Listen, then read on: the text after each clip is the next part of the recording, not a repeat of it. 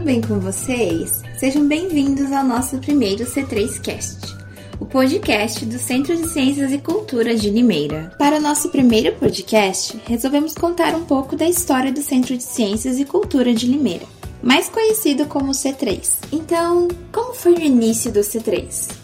Ele era inicialmente um departamento de ciências, porém sem um espaço fixo.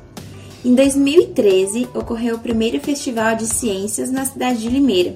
Foi aí que o C3 ganhou destaque e começou a realizar exposições itinerantes nas escolas e em eventos. No ano de 2015, é oficialmente inaugurado o espaço Centro de Ciências e Cultura Professor Oswaldo Roberto Leite localizado no Parque Cidade de Limeira, onde nós estamos até hoje. O espaço conta com mais de 10 exposições temáticas que unem a ciência, a arte, a cultura e a diversão, trazendo entretenimento com aprendizado para toda a população da cidade. E esse foi o nosso podcast de hoje.